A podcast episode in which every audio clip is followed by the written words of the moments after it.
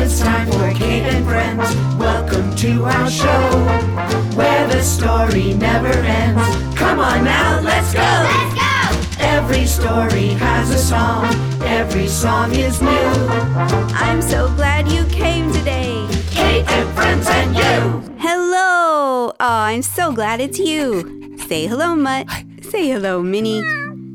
Hey, do you want some lemonade? Oh, I know, we usually have tea, but it's so warm and sunny here today, I felt like some lemonade. We can take our glasses out and sit in the garden. Oh, what's that, Mutt? Oh, you want to sit in the garden too? Of course you can come. But, Mutt, don't try to dig up the rose bush like you did yesterday, okay? No, boy, I really don't think there's a bone buried under that rose bush. No, here's a treat instead, okay?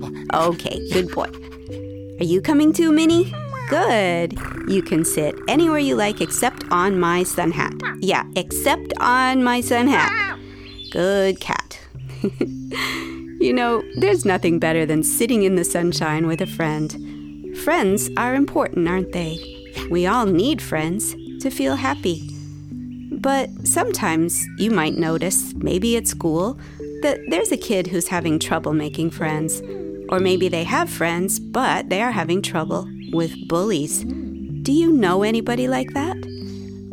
I know a boy named Barney who had this problem. There was another kid called Brad who kept saying mean things to him, and it was not Barney's fault. That's when my old pal Nick decided to stand up and help. Do you know how he did it? Do you want to hear the story? Well, put your feet up and get comfortable. Here goes. Hey, Nick, what kind of sandwich you got? Said Min. Hey, Nick. But Nick wasn't listening. He was thinking about science class. He had to do a special report in front of the whole room. The report had to be about the ocean. I said, What kind of sandwich you got? Nick lifted the corner of his bread. Uh, mystery meat, he said, and his friends laughed. Hey, what are you doing for science? Orcas, said Min. Octopus, said Patrick. You? I don't know yet, said Nick. He looked across the busy cafeteria. At a table in the corner sat Barney, all alone. Barney always sat alone. His lunch bag was plain brown paper when all the other kids had bright colors. His shirt was always very clean with buttons when all the other kids wore t shirts. How come you're looking at that kid? said Kyla. Uh, no reason. You want some chips? said Nick. But Nick had a reason. He was worried about Barney. Every lunchtime it was the same. Tall Brad with a mean face stood up. He walked to Barney's table. He leaned on it. Hey, Barney. Hey, Fatso.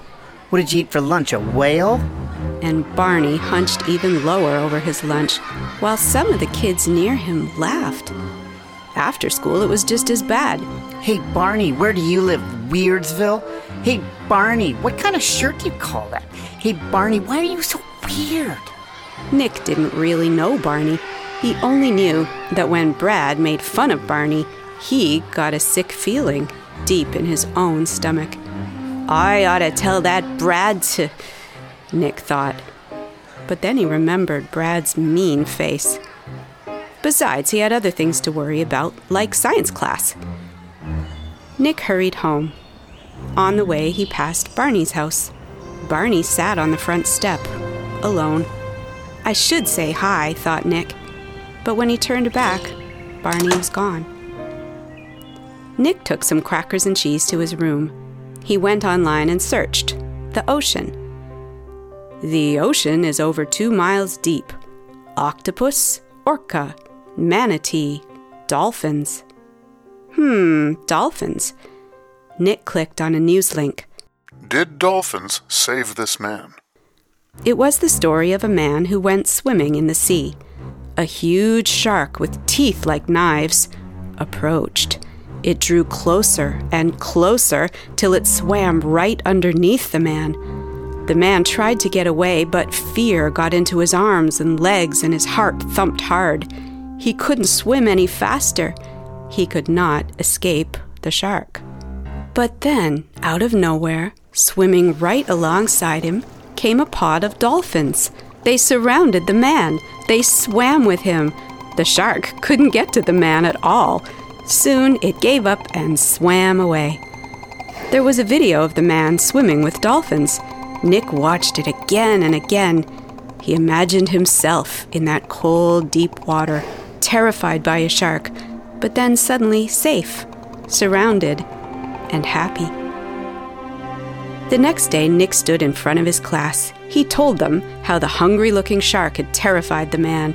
He told about the pod of dolphins and how the man must have felt when they swam up beside him. That was a cool story, said Patrick at lunch.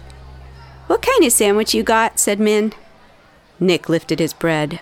Uh, mystery meat again, he said. He looked across the cafeteria. Sure enough, there was tall Brad, moving fast toward Barney's table. Hey, Fatso, what did you eat for lunch? A truck? Barney hunched over his brown paper bag. Nick stood up. Hey, where are you going? said Kyla. To deal with a shark, said Nick. Come on. He walked right over and sat down beside Barney. After a moment, Min came too. Then Patrick and Kyla. Hey, Barney, what are you doing your report on? said Nick. Barney looked up. His voice was soft. Giant squid, he said. Cool, said Kyla. Hey, Barney! Hey, dummy! Brad said. Orcas are the best, though, Min said. Nah, octopus, Patrick said, Hey, weirdo! said Brad. But no one even looked at him. They were too busy talking. Slowly, Brad slunk away from their table. What kind of sandwich you got, Barney? said Min. Barney lifted the corner of his bread. Uh, mystery meat, he said. And they all laughed together. That is the story. You know, once the other kids got to know Barney, they really liked him. He has great ideas for games. He's never mean. And his mom makes the best brownies you ever had. If they hadn't gone to sit next to him that day when he needed them and be his dolphins, they might never have even got to know him. And what about that Brad? Well, Brad has a problem. You see, deep inside, Brad doesn't feel very good about himself.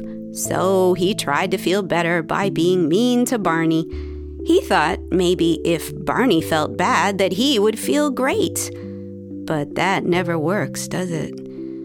The truth is, Brad needs help. And his teacher is doing her best to help him. Because being mean to people is never okay. Right, Mutt? Right? Yeah. So remember, if you are being bullied, it is not your fault. Talk to a grown up you trust because nobody has to put up with that stuff. And if somebody you know is being bullied, remember, you can always be a dolphin for them. Oh, what's that, Minnie? Oh, it's getting late. Yeah, you're right. It is time to say goodbye. Hey, thanks for being here. It wouldn't be any fun without you. Say goodbye, Mutt. Say goodbye, Minnie. See you next time on Kate and Friends.